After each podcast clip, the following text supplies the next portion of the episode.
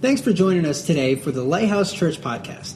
We love hearing stories about how this podcast and how our church encourages and allows us to use God's Word to reach others not just in our area, but all over the world. If you got a story about something you've heard on this podcast that has made a difference in your life, let us know by emailing us at amen at lighthouseag.com. We'd love to hear about it. Also, if you'd like to help this ministry financially, you can do so online at www.lighthouseag.com by clicking on the online giving and help us bring this message and others like it to you each week. Thanks for joining us. We encourage you to open your heart and minds today to experience a word from God.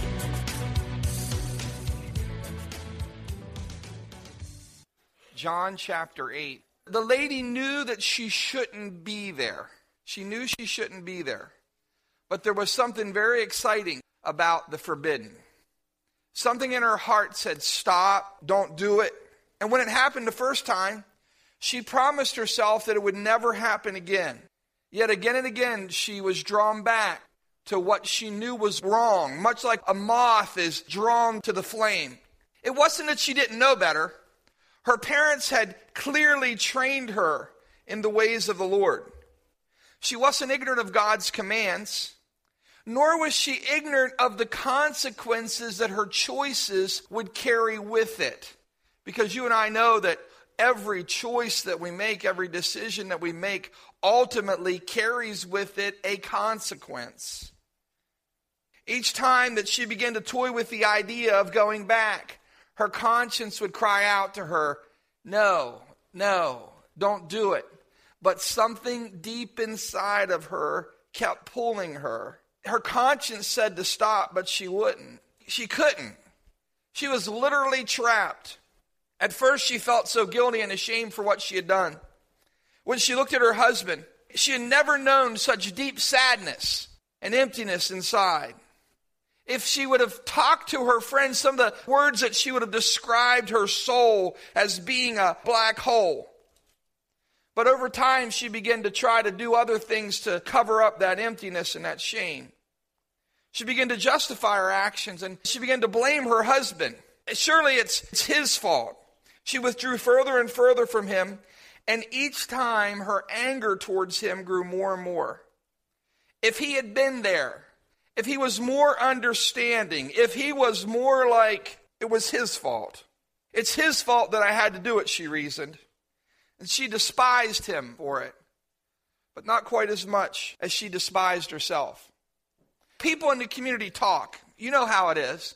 You know how rumors get started and whispers get started. And the rumors were swirling, and on more than one occasion, they had nearly been discovered. But on this day, she was caught.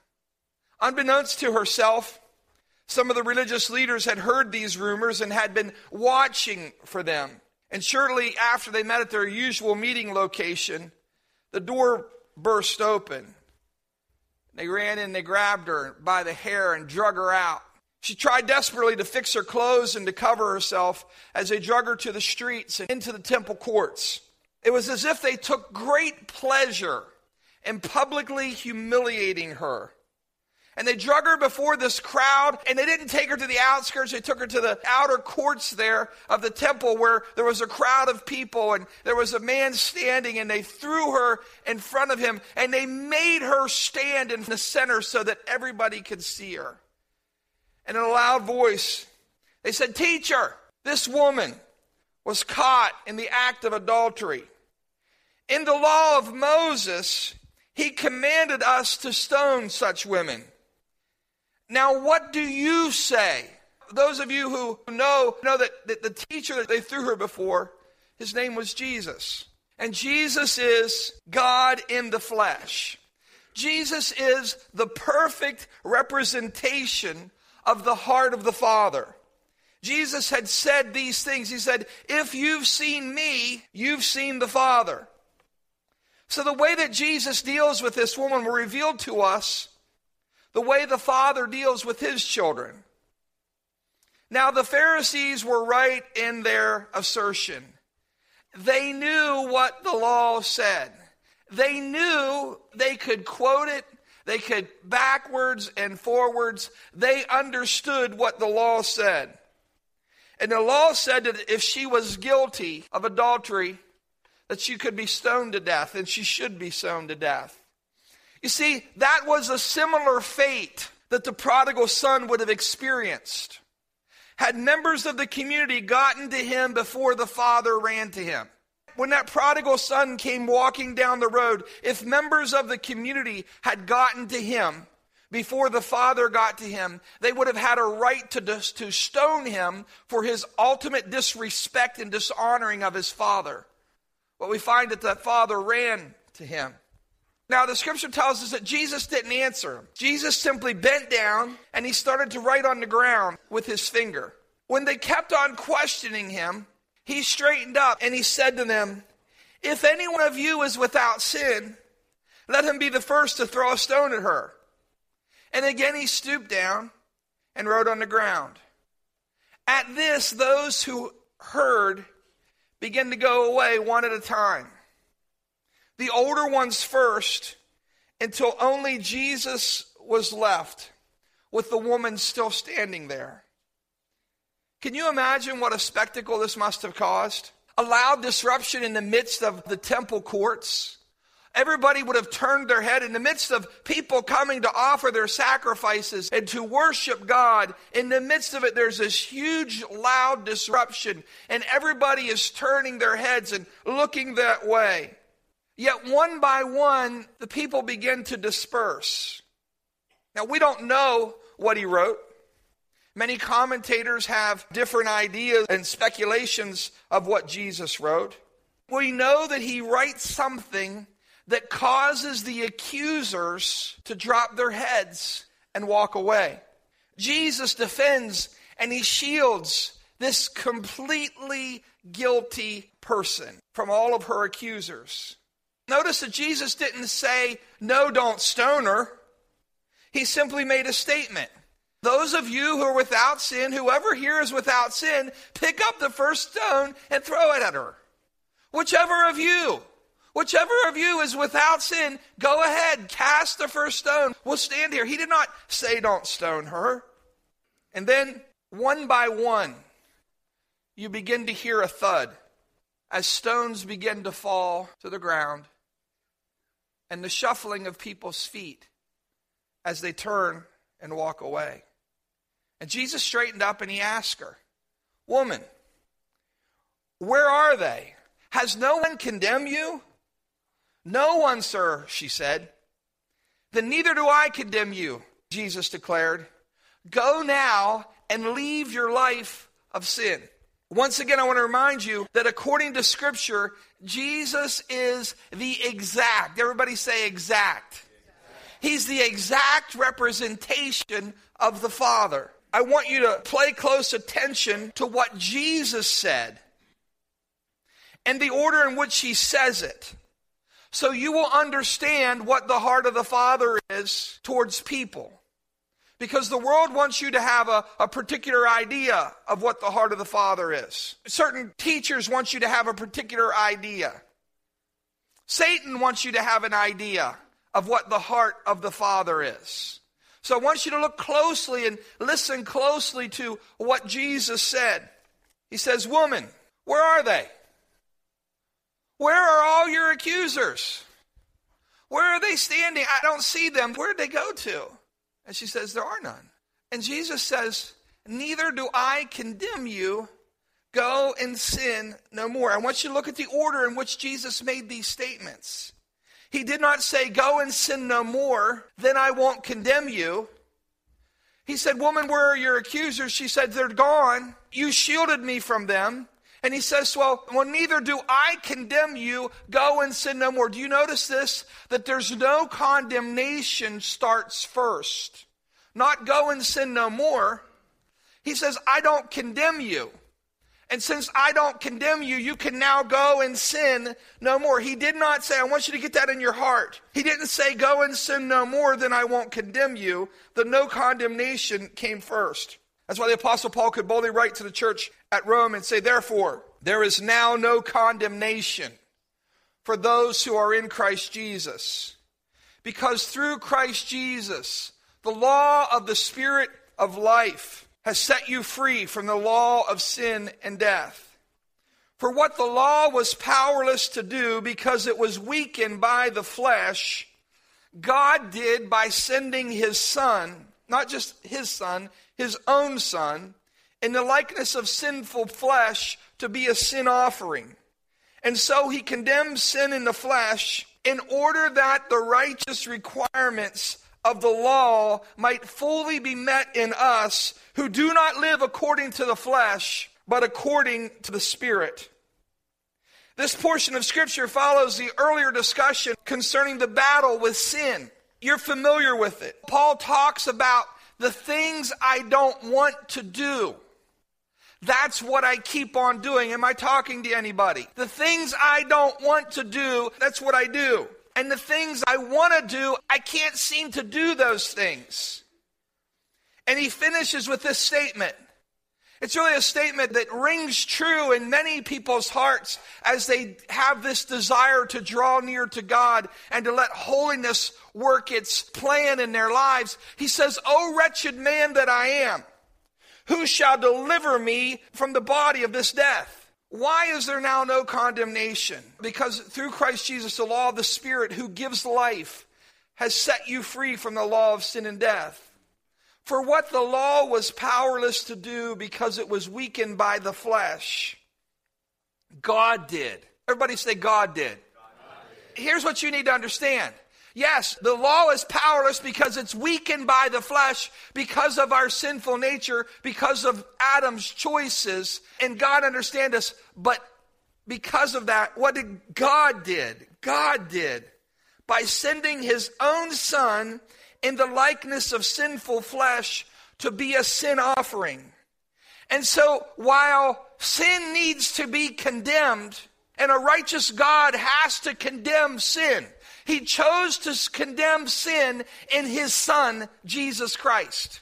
He chose to put upon his son, Jesus Christ, all of the sin upon the world and to punish him and to offer him as a sin offering for you and for me. And so he condemns sin in the flesh. Listen to this. In order that the righteous requirements of the law might be partially met in us what does it say? It says, in order that the righteous requirements of the law might be fully, completely met in us, who do not live according to the flesh, but according to the Spirit. Remember, Paul writes to the Galatians, and he says, All you foolish Galatians, who has bewitched you? Who's confused you? Who's deceived you? To think that you can start this walk in the Spirit and then somehow try to be able to finish it out through the flesh, through mere human effort, through mere human struggle. Now, here's what we need to do I need to get more of the Word in you so that it will change the way that you think about God's complete forgiveness. It'll change the way that you think about how God feels. You see, because all of us have this understanding we sinned, we've fallen short. And we know that there's something inside of us that says that God's righteous requirements require that sin be atoned for. I don't know how it is, but it's innate in people. There's something inside of people that says, I was wrong. There needs to be a penalty. Sin requires judgment. Sin needs to be dealt with. Let's get some more of the word into you. Romans chapter 8, verse 31. What then shall we say in response to this? If God is for us, everybody say, for us. For us. If God is for us, who can be against us? He who did not spare his son, his own son, but gave him up for us all, how will he not also, along with him, graciously give us all things? Who will bring any charge? against those whom God has chosen. Everybody say chosen. You have been chosen in Christ. You have been chosen in Christ. Who will bring any charge against the ones whom God has chosen? It is God who justifies. I'm sorry, but I think we need to say that.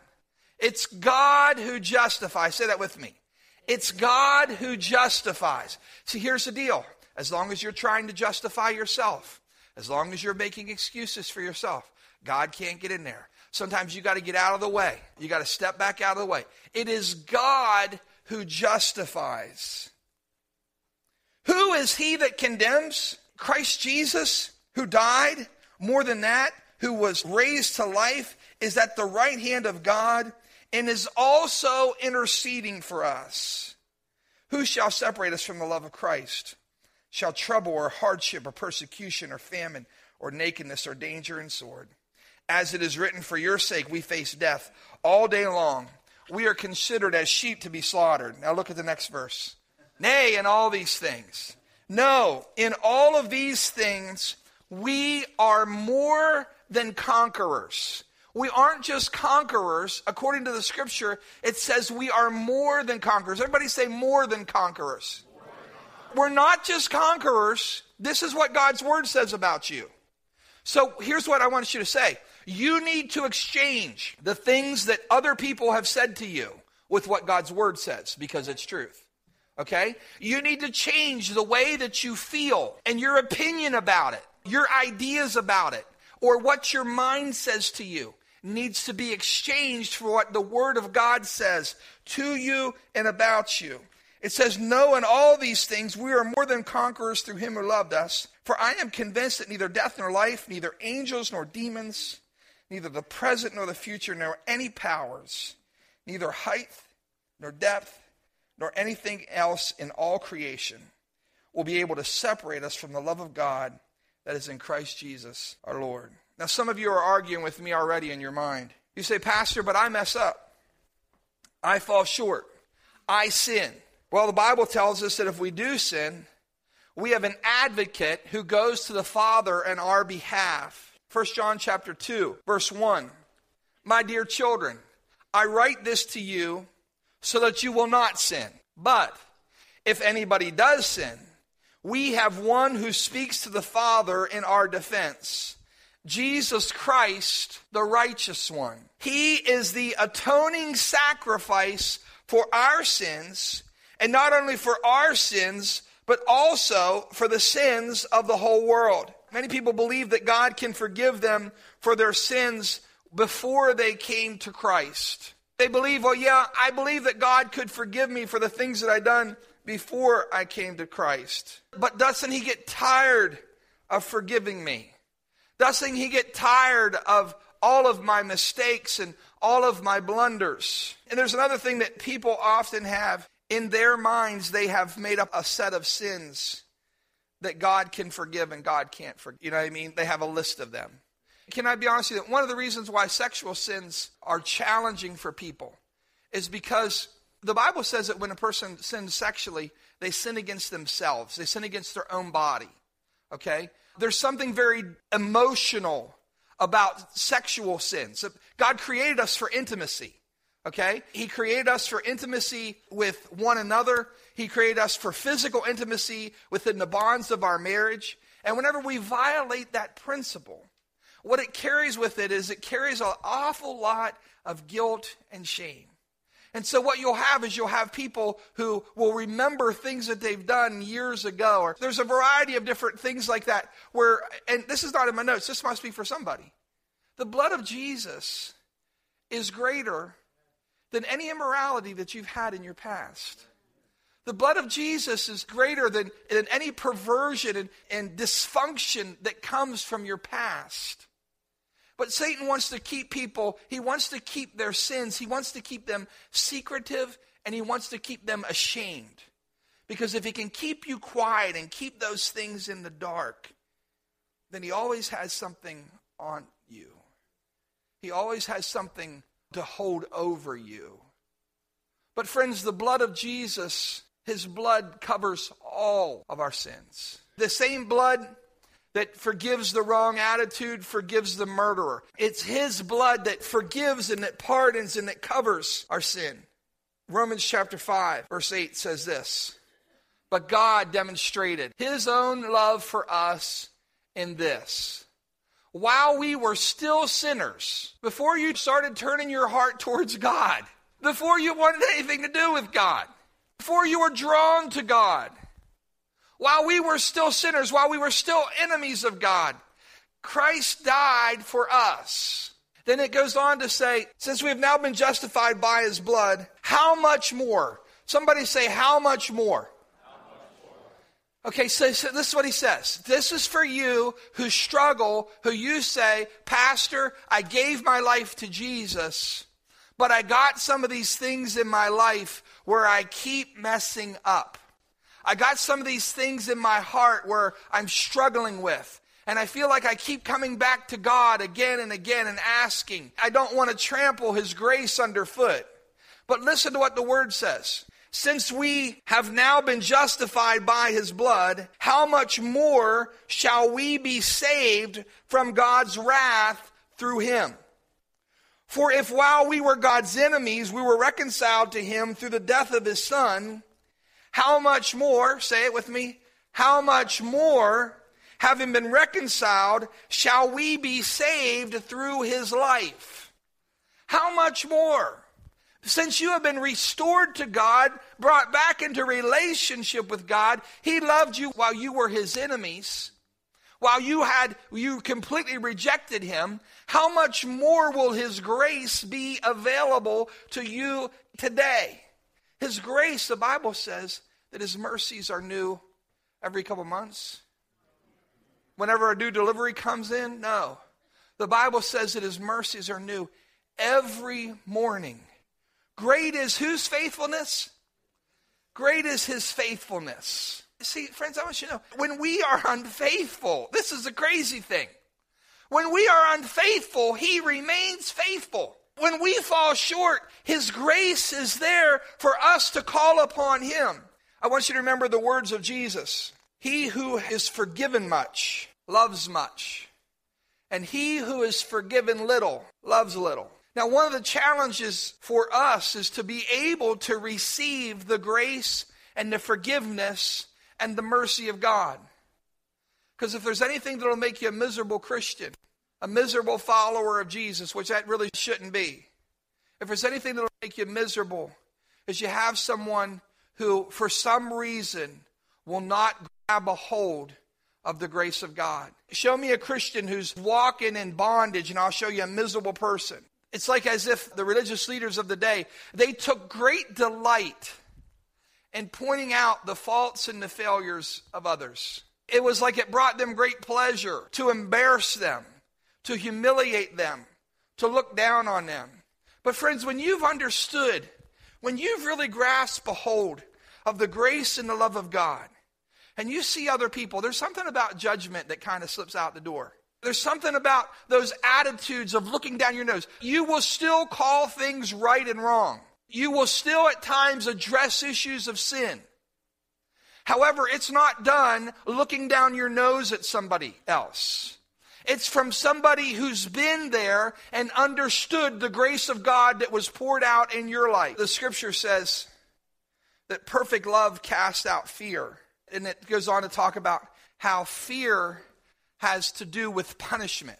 And the person who, they've not, in essence, I'm a Richie paraphrase it, they've not been made perfect in love. They've not grasped that concept of God's love for them. And so they run around still fearing that God is looking as a God to drop the wrath on them, to bring them down, to destroy them, to humiliate them, to embarrass them.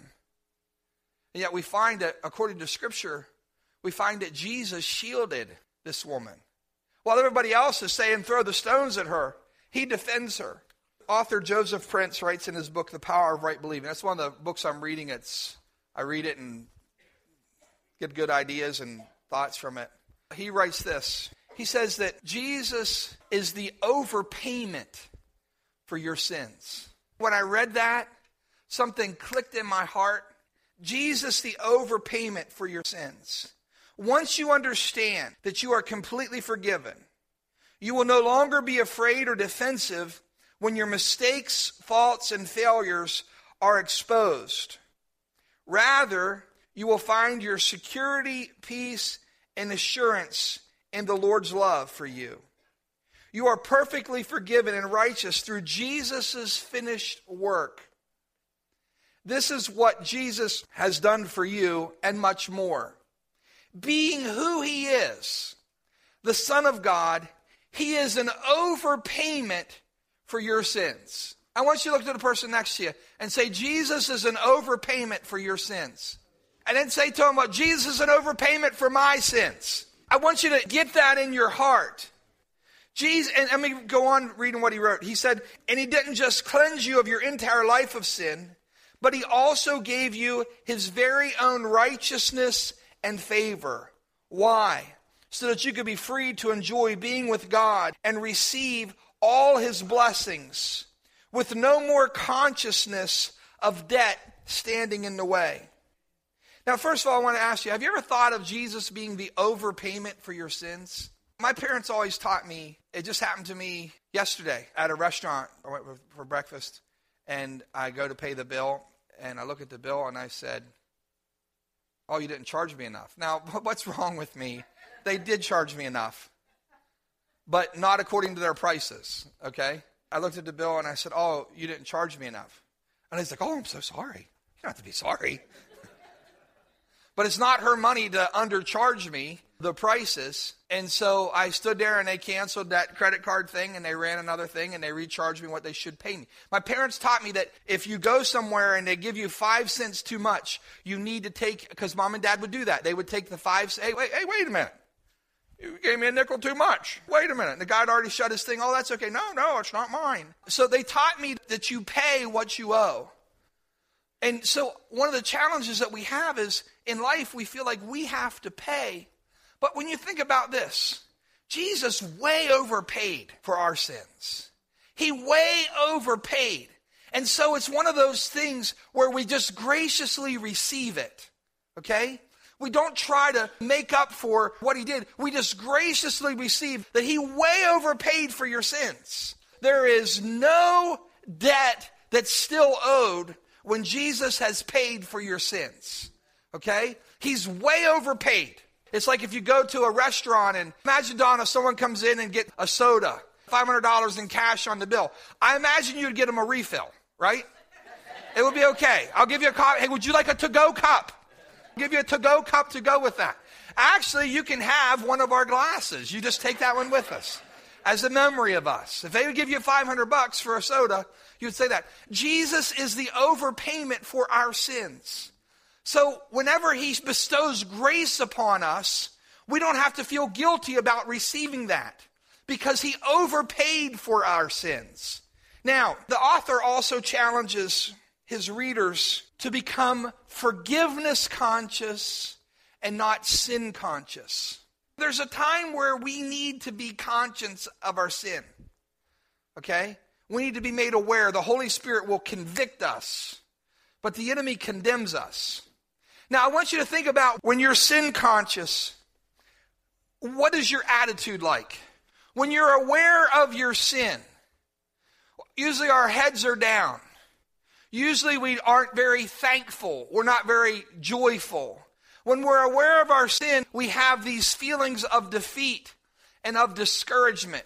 We have this feelings of, yes, I'm a loser. Yes, I messed up again. Yes, I failed again. When we're sin conscious, we want to hide from God. When you're sin conscious, do you want to be around other Christians? Usually not. Usually, when we're sin conscious, we want to pull away to ourselves and get alone with ourselves. We withdraw. But what about when we're grace conscious? When you're overwhelmed by His grace, you want to run to God. Your head begins to lift up. Joy begins to fill your heart. Hope begins to fill your heart. You want to share with other people what God has done for you. There's a fire that's set ablaze inside of you when you're reminded of the grace of God, when you're grace conscious. So, can I ask you as a church that there's times when we need to recognize our sin, but can we be grace conscious people? Can we be people who are filled with the grace of God? Because that's what's going, that's what's going to draw the world around us. Not you going down and saying, yeah, man, I messed up again. Oh, man, yeah. Keeps you trapped. It keeps you in bondage. But when we become aware of the grace of God, you want to run and embrace Him. The same words that Jesus said to that woman in the temple, He says to you. What did He say to her? Neither do I condemn you. Go and leave behind your life of sin. Other versions say, Go and sin no more. I think the ones that talk about go and leave behind your life of sin, the reality of it is, is for us who are sin conscious, the moment that we make one mistake, we're very aware of our sin. And we say, well, I guess I messed it up. I, he told me he wasn't condemning me, but he's going to condemn me on this one now. Oh, he's going to be mad. He doesn't want to see me. He doesn't want to be around me. No, go and leave behind your lifestyle of sin and follow Jesus. If I could leave you with something today, that's what I want to leave you with. When Jesus looks at you, will you say, Pastor, you don't know what's going on in my life? Jesus does. And to the person who comes before him, let's say this she didn't come on her own volition, she didn't volunteer, she didn't fess up. We could say, well, maybe, maybe if she had came to Jesus and fessed up, then we could see him saying that. No, she was caught and she was drugged before him. And yet Jesus looks at her and shows her grace. Neither do I condemn you. Go and sin no more. When you understand that Jesus is not condemning you, it enables us. He doesn't say, Go and sin no more, then I won't condemn you. He says, Neither do I condemn you. Now go and sin no more. The fact that He's on our side, that He's fighting for us, that He has done all of these things for us, enables us to live a different lifestyle. All God's looking for, He's looking for an acknowledgement of our sin. The Holy Spirit will point those things out. Once you, God, I was wrong. That's all. That's what He's looking for. Just come into agreement with Him. Well, Pastor, you know, I made these mistakes. That woman had made a lot of mistakes. And Jesus said, I don't condemn you. That's the Father's heart towards people.